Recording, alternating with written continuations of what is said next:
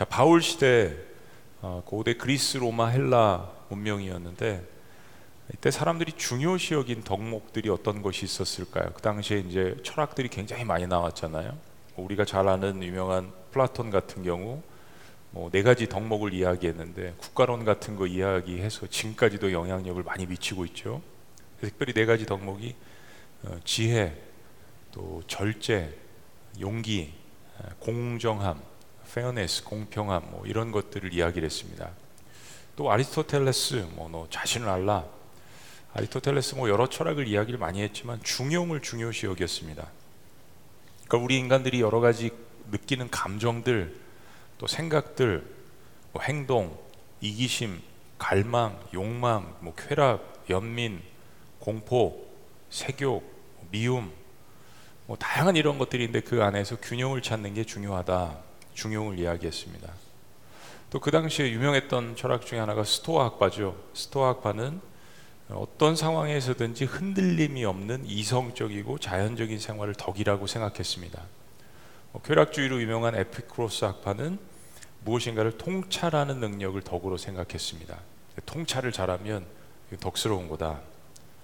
또 아시아에서는 뭐 여러분 잘 아시는 것처럼 고대 중국에서 뭐 공자 또 뭐 맹자 특별히 공자의 수자인 논어는 공관 신민해 그래서 리더가 갖춰야 될 다섯 가지 덕목에 대해서 이야기한 게 유명하죠. 뭐 공손, 관대, 신용, 또 민첩, 은혜 그래서 공관 신민해 이게 이제 유명합니다. 다 잊어버리셔도 돼요. 사람들은 저마다 역사 문명을 통해서 자신들이 인간으로서 중요하다라고 생각하는 거. 이게 인간들이 가져야 될 덕목이다. 사람이면 사람답게 살아야 되는데 이런 것들이 우리의 일생에 있어서 중요한 것이다라는 것을 이야기했습니다. 어, 이런 분들이 그 이야기한 것들 가운데에서 도덕적인 것들이죠. 성경, 성경에 나타난 덕목들과 비슷한 것들이 덜어 있습니다. 인간이 기본적으로 어, 인간으로서 어떻게 살아야 되는가라는 것에 대한 어떤 번민 또 갈망 이런 것들이 인류 역사 속에 곳곳에 묻어 있는 것을 저희들이 보게 됩니다. 왜 그렇죠? 사람이면 사람답게 살아야 되는데 때로는 짐승과 동물보다도 못한 모습들을 자신들 스스로 보기 때문입니다. 외부에서도 인간관계를 하면서 보지만 내 안에 가득 차 있는 그런 그 욕심들에 놀라곤 합니다. 어디서 이렇게 살인하고 싶은 마음, 또 유욕의 마음, 거짓된 마음, 이런 게 도대체 어디서 나타나는 거지? 첫째, 배운 적이 없고, 그런 것에 대해서 교육을 받거나 세미나를 받은 적이 없는데도 불구하고 자연스럽게 일어나는 이러한 욕망들. 고대사는 전쟁사입니다.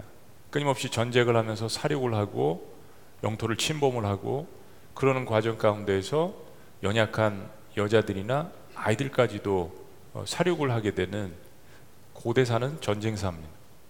생각하지 않을 수가 없었던 거예요. 도대체 인간이 어떤 존재인데 그러면서도 죄책감을 느끼지 못하는 상당히 많은 사람들의 그런 모습들을 보면서 이런 고민들을 한 거죠. 너무 자신들 스스로가 당혹스러운 겁니다. 사람이 어떻게 저럴 수 있을까?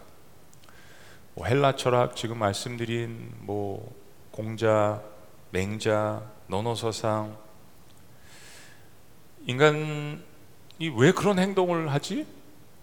어, 우리 인간에게 부족한 게 뭐지?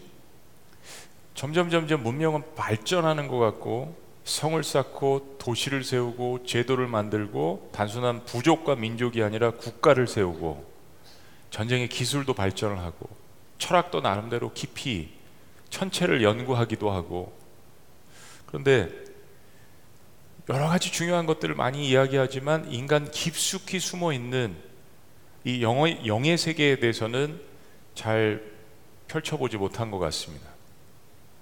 하나님의 말씀이 성경은 우리에게 인간의 본질에 대해서 두 가지를 선언을 하죠. 첫째로 인간은 본질적으로 죄인이라는 것을 창세기 말씀도 그렇고 여러 역사를 통해서 그리고 로마서에서 우리에게 분명하게 전달합니다. 인간은 본질적으로 죄인으로 태어났다라는 것. 그래서 우리가 하나님의 형상을 닮은 일정 부분이 있어서 여러 가지 것들을 행하긴 하지만 우리 인간의 어떤 노력과 중요한 덕목으로 우리가 이런 부분들을 죄에 관한 문제들을 욕망에 관한 문제들을 온전히 해결할 수 없다라는 것을 우리에게 결론적으로 분명하게 알려줍니다.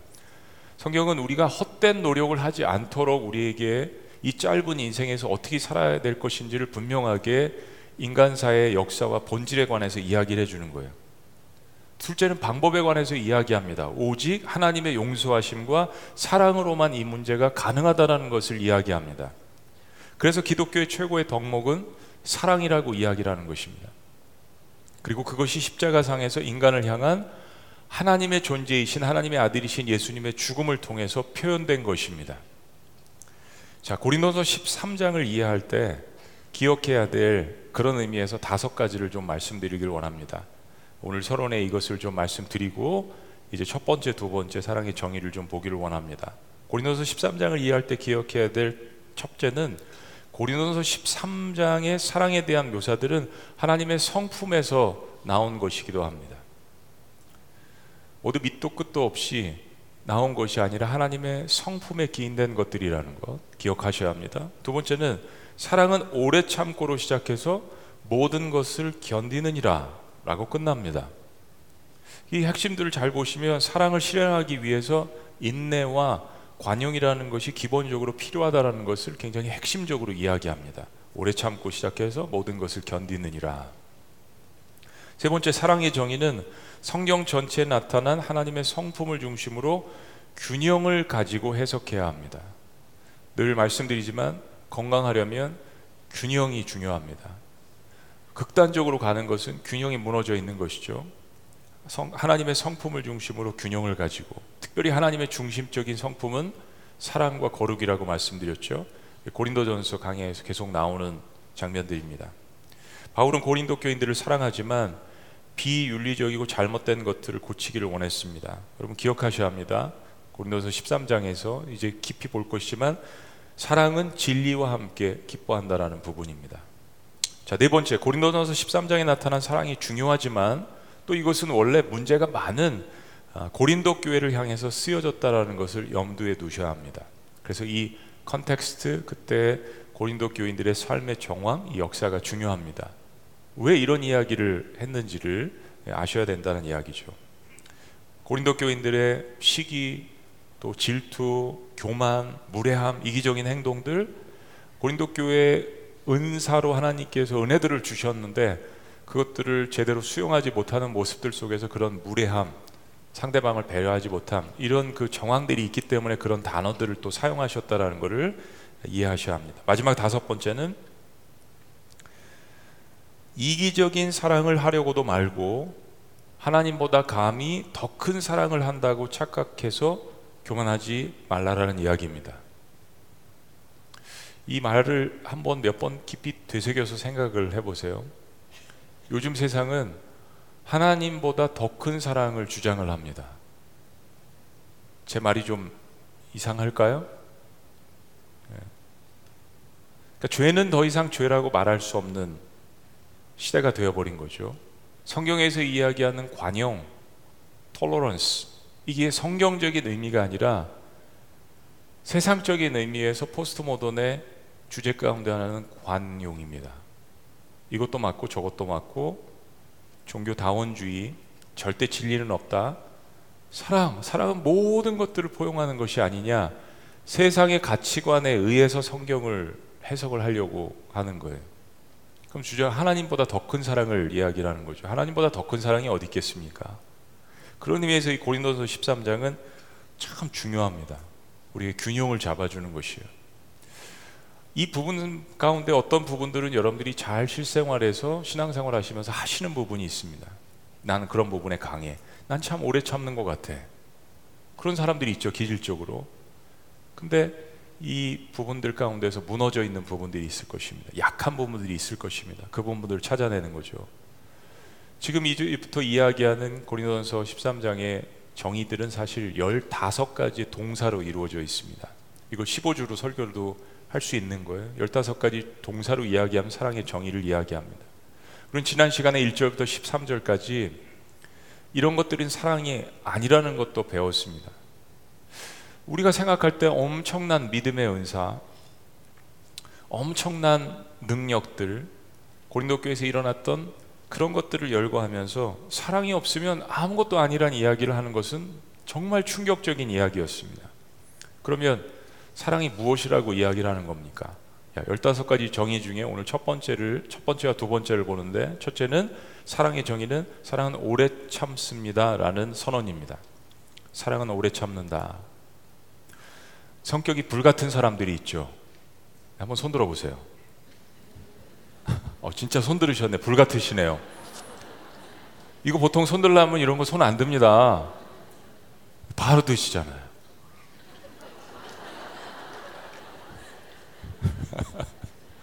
야, 용기 정말 대단하십니다. 예. 불 같은 사람들 있죠. 인내하지 않고 두 번 생각하지 않는 겁니다. 두 번 생각하지 않는 거예요. 두 번 생각하지 않고 어, 말하고 행동할 때가 있습니다. 아, 지금 좀 힘드시겠지만 끝까지 기다려 보세요. 좋은 얘기도 나올 거니까. 땀이 나네. 손 드셔가지고 얼굴을 쳐다보고 설교를 할 수가 없네. 괜히 물어봤다. 상대방에 대해서 그냥 빨리 판단을 하기 때문에 오해하고 또 그래서 일을 그르칠 때도 있습니다. 사랑은 오래 참는다라는 여기에 쓰여진 표현이 마트로 투메이라는 표현인데 불같이 성질을 내는 것과 정반대되는 단어입니다. 오래 참는다라는 거 성령의 아홉 가지 열매에도 들어가 있죠. 그만큼 중요한 것입니다. 우리 인내라고 이야기하기도 하죠. 인내하지 않는 사랑은 사랑이 아니다라는 것을 이야기하는 겁니다. 바꿔 말하면 빨리 끓어오르고 빨리 식어지는 인스턴트와 같은 그런 호감은 favor 그냥 그런 호감은 사랑이 아니라는 거죠. 쉽게 판단하고 빠르게 말하는 것은 사랑이 결핍된 증거라는 겁니다. 성경은 우리가 믿는 하나님을 표현할 때 신구약 성경에서 어, 노하기를 더디하시는 하나님이라는 표현을 여러 번 합니다. 하나님도 화를 내시죠. 예수님도 화를 내셨습니다. 근데 노하기를 더디한다. 화를 전혀 안 내는 사람은 이 세상에 존재하지 않습니다. 어떤 식으로든 화를 내죠. 사람들에게는 화를 잘 안 내지만 나 자신에게 화를 내서 장기가 손상을 받거나 어, 내 몸을 어뷰즈하는 사람도 있죠. 어떤 식으로든 인간은 화를 내게 되어 있습니다. 성경이 이야기하는 것은 노하기를 더디하라는 것. 잘못된 화를 내는 것이 하나님의 의에 이르지 못한다는 것을 분명하게 이야기합니다. 하나님께서 죄를 범한 자들을 즉결 심판하시지 않는 이유는 하나님이 죄인에 대해서 오래 참으시기 때문이잖아요. 근데 인간의 본성은 나 빼고는 나 빼고는 다 부정의하다라고 생각하기 때문에 상대방에 대한 빠른 판단과 처벌을 원하십니다.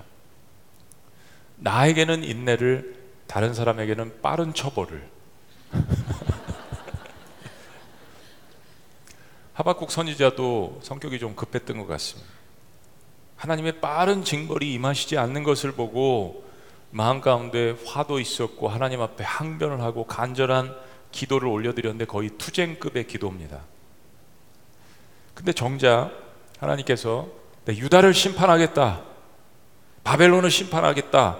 라는 이 말씀을 들었을 때는 어때요? 성경 그대로 표현해 보면 자신의 창자가 흔들렸다라고 이야기합니다. 그 하나님의 심판하는 목소리로 인해서 자신의 입술이 떨렸다라고 이야기합니다. 마치 자신의 뼈가 썩는 것 같은 두려움과 고통을 느꼈다라고 고백을 합니다.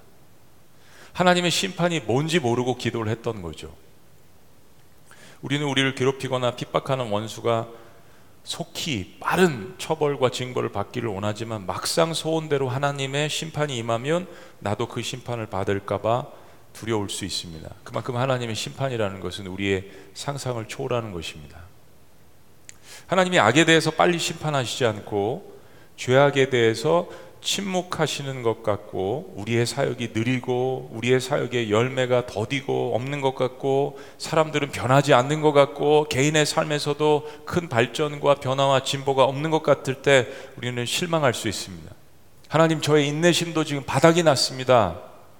라고 그렇게 고백할 수 있습니다. 하박국 선지자도 하나님 앞에 나아가면서 자신의 인내심이 극에 달한 것을 이야기를 하는 거죠.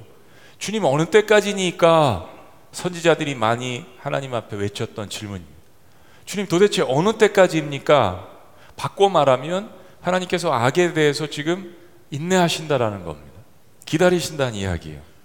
근데 그것을 동일하게 사실 나에게도 적용을 하고 계시는 거예요. 우리가 기억해야 될 두 가지가 있습니다. 첫째는 무엇 때문에 그렇게 우리가 오래 참아야 하는가?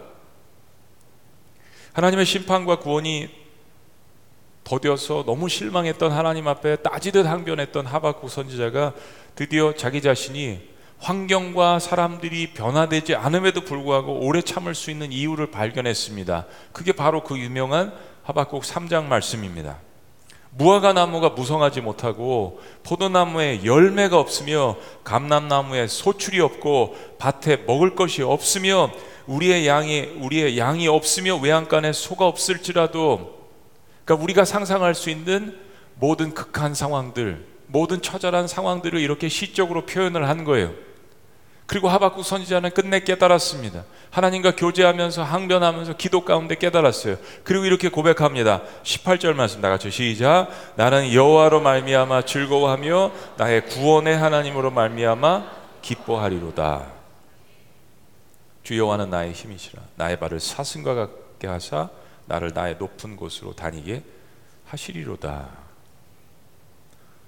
그렇습니다. 내가 실제적으로 사람과 변하지 않는 사람과 그 인간과 그 여러분이 남편이 되셨던 아내가 되셨던 자녀들이 됐던 목장원이 됐던 주변에 있는 동료가 됐던 이웃이 됐던 변하지 않는 사람과 상황에 대해서 오래 참을 수 있는 그 이유는 하나님께서 궁극적으로 나를 이미 구원하셨다라는 거, 그분이 나의 구원자시라는 거, 그리고 그런 상황들과 사람들을 이길 수 있는 그 힘이 하나님께로부터 있다라는 거. 높은 곳을 사슴처럼 올라가서 다닐지라도 그 발을 붙들고 계셔서 내가 실족지 않을 것이라는 이 믿음의 고백을 하나님과의 항변과 기도 속에서 궁극적으로 마음 가운데 깨닫습니다. 또 한 가지는 아까 말씀드린 것처럼 내가 사람과 상황에 대해서 오래 참아야 하는 이유는 하나님께서 지금 이 시간에 나에 대해서 인내하고 계시기 때문입니다. 그렇죠. 나에 대해서 인내하시잖아요. 우리는 그 현실적인 부분을 바라봐야 합니다. 다른 사람과 환경에 대해서 왜 이렇게 오래 참으십니까? 라고 우리가 질문하지만 나도 너에 대해서 오래 참지 않니? 라고 하시는 이 주님의 음성을 들을 때에만 우리 안에 공간이 하나 더 생겨나는 겁니다. 또 공간이 하나 더 생겨나는 거예요. 항변을 하셔야 합니다. 하박국 선지자처럼 그렇게 항변하셔야 합니다. 요나처럼 질문하셔야 합니다. 그게 하나님과 대화하는 거죠.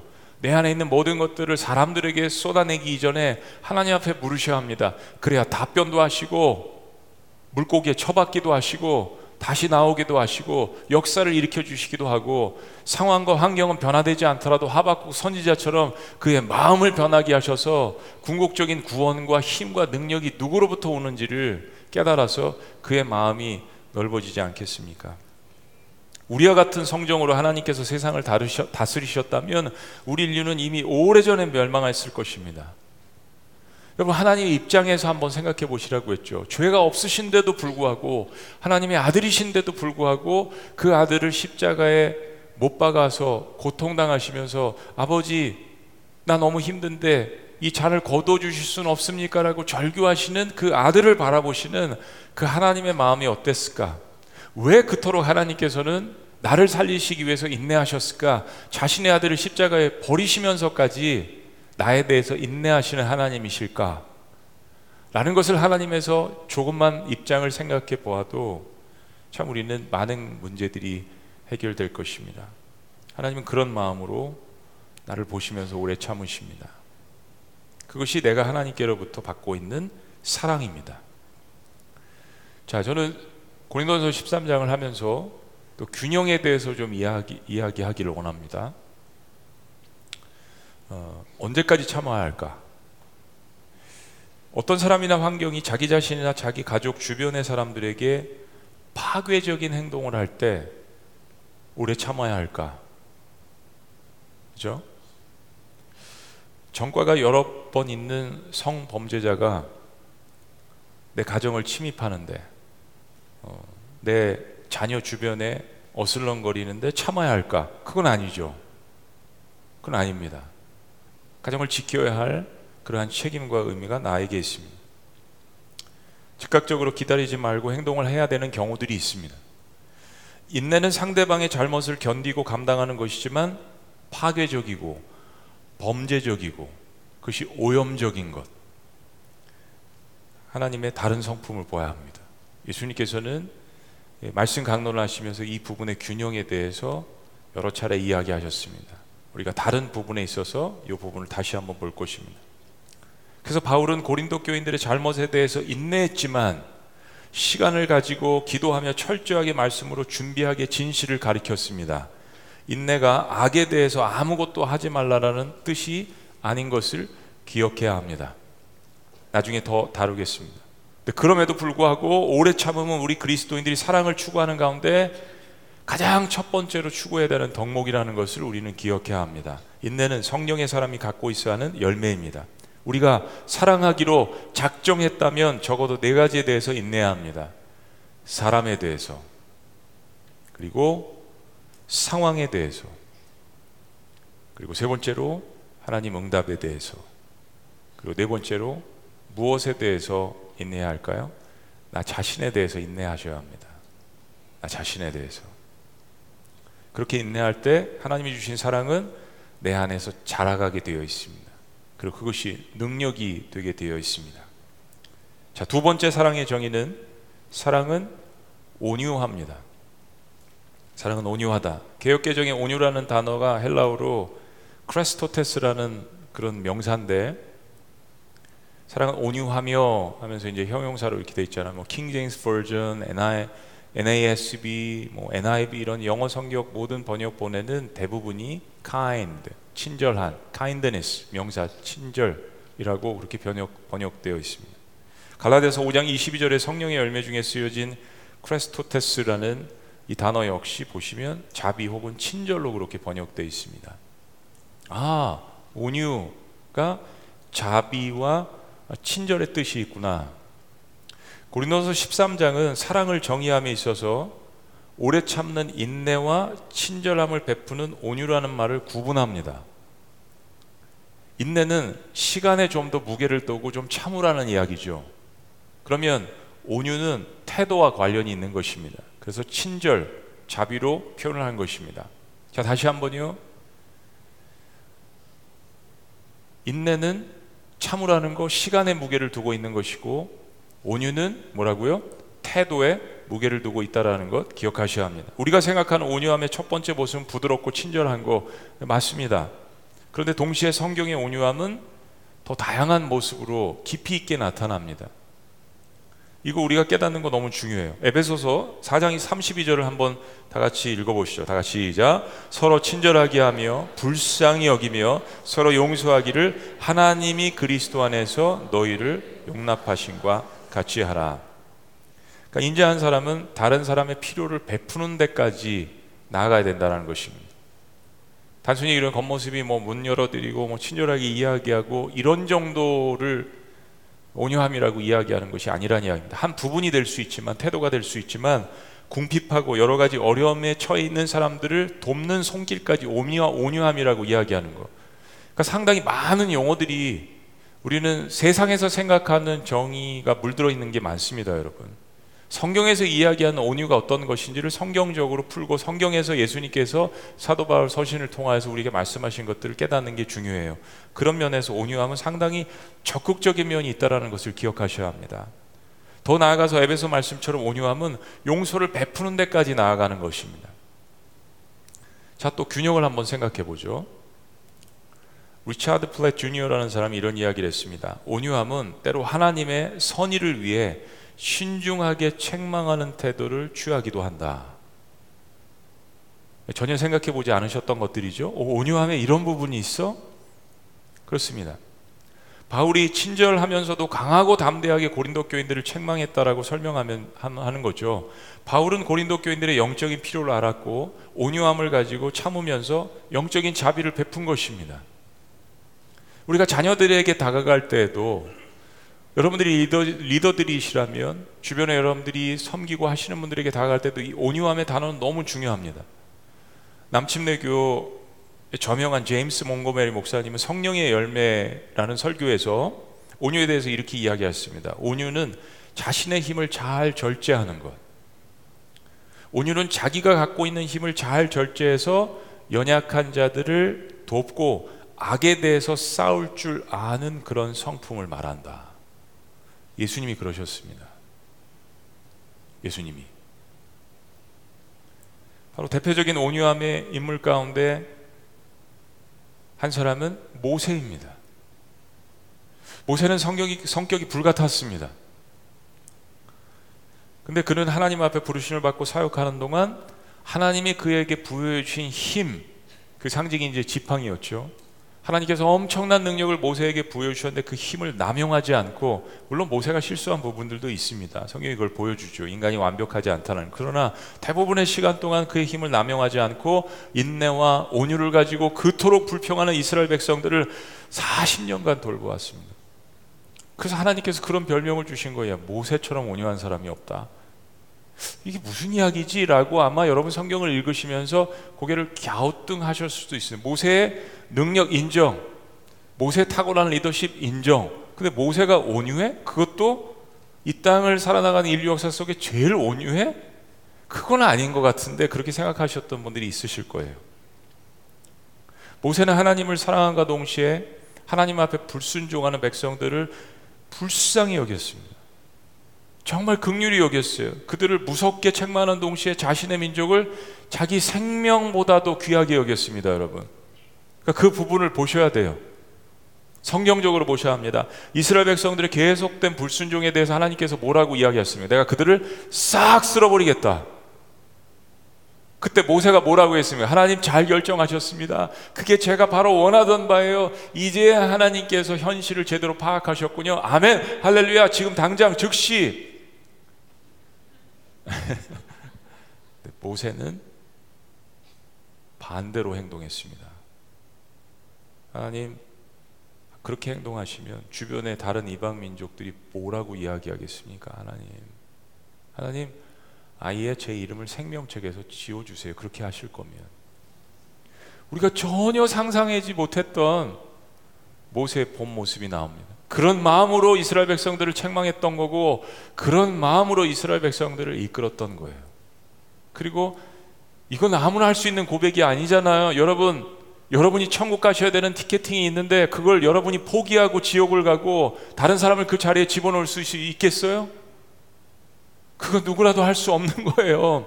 영원한 지옥불에 내가 지금 들어간다는 이야기를 모세가 하는 건 생명책에서 제 이름을 지우는 한이 있더라도 하나님 이 백성들을 쓸어버리시는 것은 안 됩니다. 대단하죠, 여러분. 왜 하나님께서 모세를 온유하다라고 이야기하셨는지 여러분 기억하셔야 합니다. 순한 성품이 온유하다라는 것은 성경을 반만 아는 겁니다, 여러분. 그러니까 자꾸 세상적인 개념에 여러분이 오염되어 있으면 성경에서 이야기하는 개념을 혼돈하시고 빼앗길 수 있습니다. 모세 온유함은 자신의 힘을 절제하고 불같이 뜨겁게 사랑하는 친절함이었습니다. 이게 결정적인 순간에 곳곳에 나타나게 됩니다. 모세도 불평했죠. 모세도 힘들어했습니다. 근데 결정적인 순간에 그의 불같은 성격이 불같은 사랑으로 나타났습니다. 하나님 차라리 저를 죽여주옵소서. 하나님께서 모세를 훈련시키신 그 모습이 결정적인 순간에 나왔죠. 사실 하나님 모세를 테스트하셨습니다. 성경에 불같은 성격의 소유자가 여럿이 나오는데 또 그 중에 하나가 신약의 인물을 찾아보면 바로 예수님의 제자 가운데 야고보와 요한임. 예수님께서 모아노게 너는 우레의 아들이야. 얼마나 성격이 불같으면 너는 번개의 아들이야. 라는 별명을 주셨을까요? 정말 저돌적이고 불같기 때문에 그런 별명을 주셨겠죠. 한번 예수님께서 예루살렘으로 가시기 위해서 어, 사마리아를 통해서 아마 가신 것 같아요. 거기에 사자들을 먼저 보내셨습니다. 성경이 표현하는 이 사자가 뭐 누군지 모르겠지만 사람일 수도 있고 인간의 모습으로 표현된 천사일 수도 있고요. 뭐 그거보다는 그렇게 사마리아를 보내셨는데 그 사람들이 영접하지 않았습니다. 하나님의 사자를 영접하지 않는 것은 하나님을 영접하지 않는 것과 같은 거죠. 그때 요한과 베드로가 무슨 이야기를 했습니까? 저 저 저 저 저 못난 것들, 저 나쁜 것들, 저 사마리아인들 역사적으로 그런데 저렇게 저렇게 저렇게 예수님을 저 영접하지 않는 주님 빨리 하늘에서 불을 내리셔서 저들을 싹 쓸어버리게 해주옵소서. 그렇게 할까요, 주님? 라고 외쳤던 사람들입니다. 정말 극단적이고 인내심이 부족하고 온유와는 거리가 먼 사람들. 예수님께서 그들을 책망하셨잖아요. 누가복음 9장에 보시면 예수님께서 그들을 꾸짖으셨다라고 이야기합니다. 또 한 번은 마가복음에 보면 예수님께서 나 이렇게 죽을 거야. 나 이렇게 고통당할 거야. 이렇게 고난받을 거야. 십자가의 사건에 대해서 예언을 하십니다. 자, 마가복음 10장 이걸 한번 읽어 보셔야 돼요. 다 같이 시작. 보라 우리가 예루살렘에 올라가노니 인자가 대제사장들과 서기관들에게 넘겨짐에 그들이 죽이기로 결의하고 이방인들에게 넘겨주겠고 그들은 능욕하며 침뱉으며 채찍질하고 죽일 것이나 그는 3일 만에 살아나리라 하시니라. 근데 이 이야기를 하면 그럼 마음이 어떻습니까? 너무 연민, 동정, 사랑은 아니더라도 주님에 대해서 그런 마음이 들 거 아니에요. 근데 세베대 아들 야고보와 요한이 엉뚱한 이야기를 합니다. 자, 35절. 세베대 아들 야고보와 요한이 죽게 나와 여쭤보되 선생님이여 무엇이든지 우리가 구하는 바를 우리에게 하여 주시기를 원함나이다. 빨리 죽기 전에 우리의 소원을 들어달라는 이야기입니다, 여러분. 그래서 예수님께서 물으세요. 무엇을 원하느냐? 뭘 원하는데? 야고보와 요한이 말합니다. 10장 37절 다 같이 시작. 여자오되 주의 영광 중에서 우리를 하나는 주의 우편에 하나는 좌편에 앉게 하여 주옵소서. 지금 죽기 전에 어, 제 형은 오른쪽에 저는 왼쪽에 좌이정 우이정 이것 때문에 제자들 가운데 이제 분란이 일어나 다른 제자들이 화가 나서 엄청 다투고 싸웁니다. 그래서 첫째가 되는 의미가 무엇인지 이제 말씀하시는 이제 그 배경이 이렇습니다. 캘리포니아의 하비스트 교회를 목회하시는 그렉 롤이라는 이제 유명한 목사님이 이 본문을 설교하시면서 이렇게 이야기하시는데 참 재밌었어요. 이 야고보와 요한이 이야기한 거는 이런 거라고 살 날이 얼마 남지 않은 네? 아버지나 어머니에게 찾아가서 엄마 그 집 지금 넘겨주세요. 아버지 그 자동차 이제 뭐 다음 주면 돌아가실 건데 빨리 저에게 넘겨주세요. 지금 이 이야기라는 겁니다. 그러니까 얼마나 못됐어요. 성격도 불같고 극단적이고 균형이 무너져 있고 자기만 생각하고 이기적이고 야고보와 요한은 그리고 모세는 예수님의 성품에서 멀었던 사람들입니다. 모세의 역사를 다시 보시면 모세는 성격이 불같아서 물론 자기 동족을 사랑했지만 애국심이 있었던 거죠. 자기 동족들을 괴롭히는 이집트의 병사를 돌로 쳐서 죽였습니다. 살인자였어요. 야고보와 요한은 예수님에게 해서는 안 될 예수님 지금 아프다고 하시는데 빨리 주님께서 갖고 있는 재산이라든지 능력이라든지 우리에게 물려주시고 떠나십시오라는 그러한 해서는 안 될 인간 이하의 생각들을 가졌던 사람입니다. 야고보는 후에 베드로와 더불어서 초대교회 지도자가 되죠. 그리고 칼에 찔리는 고통을 감수하면서도 제자들 중에 가장 첫 번째로 순교한 사람으로 기록됩니다. 성격이 불같은 요한은 90세를 향유하면서 예수님의 어머니 마리아를 봉양하고 공양하고 그리고 우리가 잘 아는 요한복음, 요한 1, 2, 3서 그리고 요한계시록을 기록하며 하나님은 사랑이시니라 라는 어, 정말 주옥 같은 그런 말씀들을 받아 적었습니다. 여러분 생각해 보세요. 모세가 그렇게 변할 수 있다면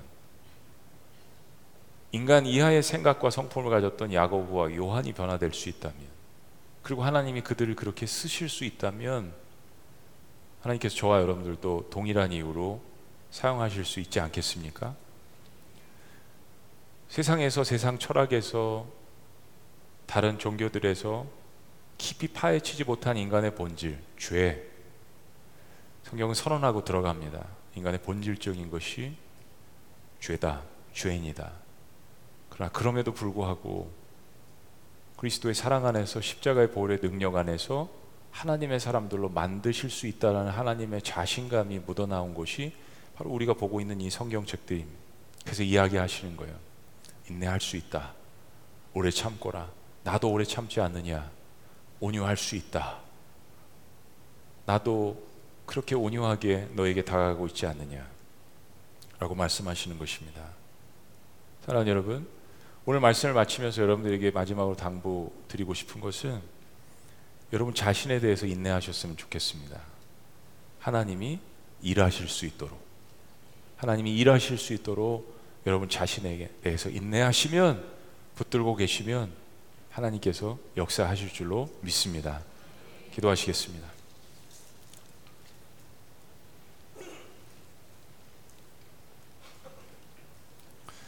그렇습니다. 고린도전서 13장의 사랑은 내가 할 수 없는 사랑입니다. 그런 인내, 그런 온유가 우리에게는 없죠. 우리는 급하고 이기적이고 욕심적이고 욕망적이고 무례하고 친절하지 않습니다. 그러나 하나님께서 지금 인내하고 계시잖아요. 그 하나님 손에서 도망가지 않으시면 됩니다. 모세와 야고보와 요한을 변화시키신 그 하나님께서 저와 여러분들을 변화시켜 가고 있는 가운데 계십니다.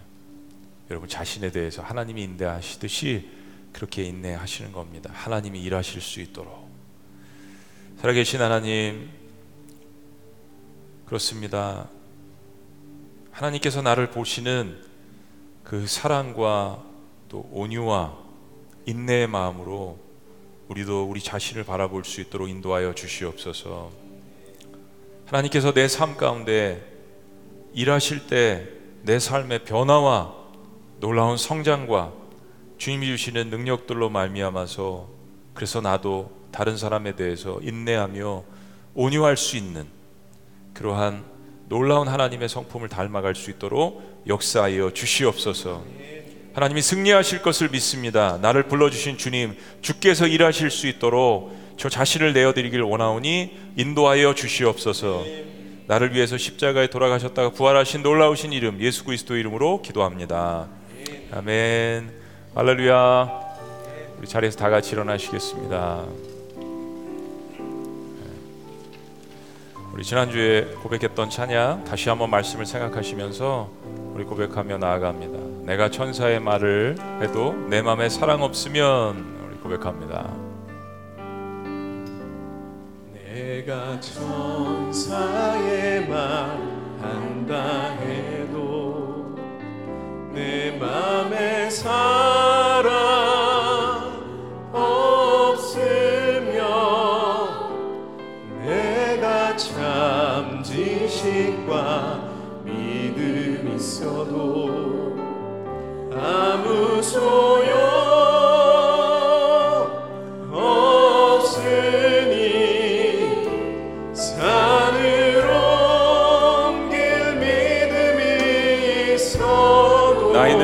줄지라도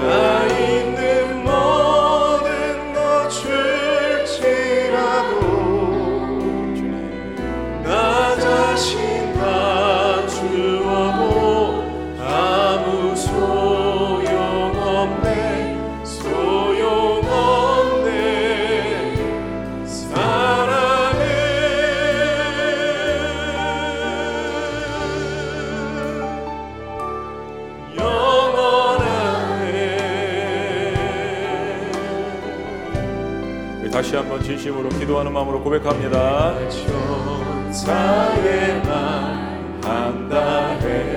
내 마음에 사랑 없으면 내 안에 사랑 없으면 내가 참 지식과 믿음이 있어도 내가 참 지식과 믿음 있어 아무 소용 없으니 아무 소용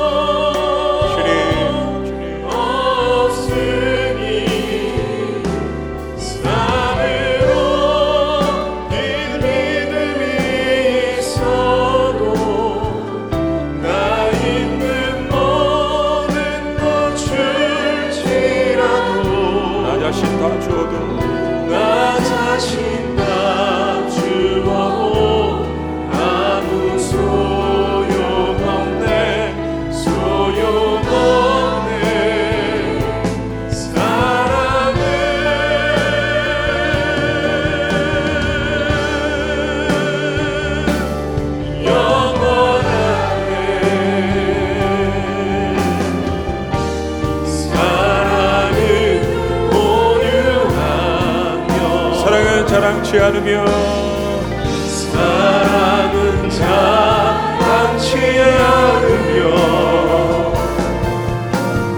교만하지 아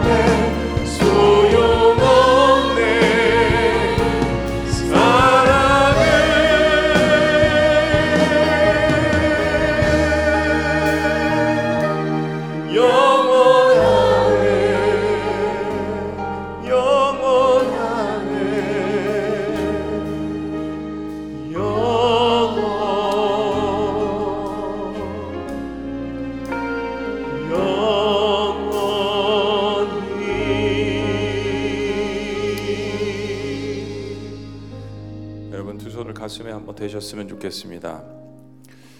아, 이 고린도전서 13장의 말씀이 참 강력한 말씀입니다. 우리가 인생을 뒤돌아보면서 그 기준의 잣대를 하나님께서는 사랑으로 정하셨습니다. 그 사랑의 채 우리가 행한 거, 우리가 이룬 거 모든 것들이 다 걸러지게 되는 것입니다. 아, 이제부터 어, 내 인생 가운데 있는 또 내가 행하고자 하는 일들 또 하나님께서 섬기라고 하신 모든 일들 가운데 하나님 부족하지만 사랑으로 행하겠습니다. 저 여전히 부족한 거 주께서 아시죠? 모세와 같은 인생, 야고보와 같은 인생, 요한과 같은 인생. 그러나 그들을 들어 쓰셔서 그렇게 역사의 한 페이지에 귀하게 사용하셨다면 하나님 제 불같은 성격도 또 욕심적인 마음도 오래 인내하지 못하는 그런 성품들도 하나님 변화시켜 주시옵소서. 여러분의 결정이 참 중요합니다. 아무것도 아닌 것 같은 그 믿음의 결정, 그것을 하나님께 사용하시면 나는 할 수 없죠. 그 드리셔야 합니다. 드리셔야 하나님께서 이끌어 가시고 사용하실 수 있습니다. 우리 한 1, 2분 정도 그런 기도 하나님 앞에 드리셨으면 좋겠습니다. 여러분이 갖고 있는 상황이 있으실 거예요. 사람이 있으실 것입니다. 하나님 앞에 하박국 선지자처럼 요나 선지자처럼 올려 드리세요. 기도하세요. 하나님이 일하실 수 있도록 여러분을 포기하지 마셨으면 좋겠습니다. 하나님께서 포기하시지 않습니다. 붙들고 계십니다. 그게 사랑입니다. 우리 한번 이 시간 여러분 하나님 앞에 내어놓고 기도합니다. 주님, 아버지, 주님께서 말씀하시는 이 사랑의 의미를 온전히 깨닫고 저희가 될 수 있도록 인도하여 주시옵소서. 참 오래 참지 못하고 하나님 사람에 대해서 환경에 대해서 인내하지 못하는 저희들의 마음을 주님 용서하여 주시옵소서. 전사의 말을 한다 할지라도 사랑이 없으면 아무것도 아니라고 말씀하시 주님. 지식과 지혜와 믿음이 있어도 소용이 없다라고 말씀하신 주님. 이 의미를 온전히 우리의 삶 가운데 깨닫게 하여 주시옵소서. 우리의 마음 가운데 참 평안을 주시기를 원하시는 하나님. 십자가에 돌아가신 예수 그리스도의 그 의미를 이 사순절 기간 동안에 하나님 온전히 묵상하게 하여 주시고 그것을 통하여서 우리의 삶 가운데 참다운 기쁨이 회복될 수 있도록 주님 인도하여 주시옵소서. 주님.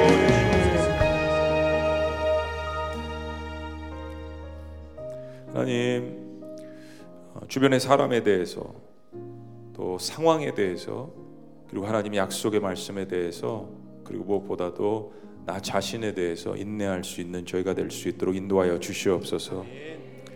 다른 사람에게 친절한 만큼 나 자신에 대해서도 친절할 수 있도록 주님 인도하여 주시옵소서. 하나님이 일하실 수 있도록 나 자신에 대해서 포기하지 않도록 주님이 역사하여 주시옵소서. 오늘 각자의 주님의 자녀들이 자신들의 삶과 상황과 또 사람에 대해서 어, 하박국 선지자가 고백했던 것처럼 변화되지 않는 그런 주변에 있는 나를 힘들게 하는 사람과 상황들 여전히 존재해 있지만 그러나 나에게 다가오시고 나를 포기하지 않으시고 나를 끝까지 붙들고 사랑하시는 하나님 앞에 믿음의 고백들을 드렸습니다. 그것이 작든 크든 또 힘든 고백이든 그 고백 한마디를 기다리시고 받아주시는 주님 저들의 작은 그 믿음의 고백을 통하여서 놀라운 역사들이 곳곳에 있도록 인도하여 주시옵소서. 고린도서 13장의 말씀을 통하여서 사랑이 회복될 때 우리 안에 없었던 참 평안과 또 기쁨과 능력들이 회복되는 놀라운 역사들을 맛볼 수 있도록 주님 인도하여 주시옵소서. 이제는 우리 주 예수 그리스도의 은혜와 하나님 아버지의 극진하신 사랑과 성령님의 감화교통 역사하심이 오늘 사랑이 무엇인지를 다시 한번 마음 가운데 깨달으며 그 사랑을 실제로 십자가에서 표현하신 그 주님을 따라 우리도 그렇게 인내하고 그렇게 온유하기를 원하며 다짐하고 돌아가는 주의 모든 백성들의 위대한 고백이에 지금부터 영원토록 함께 하시기를 간절히 축원합나이다. 아멘.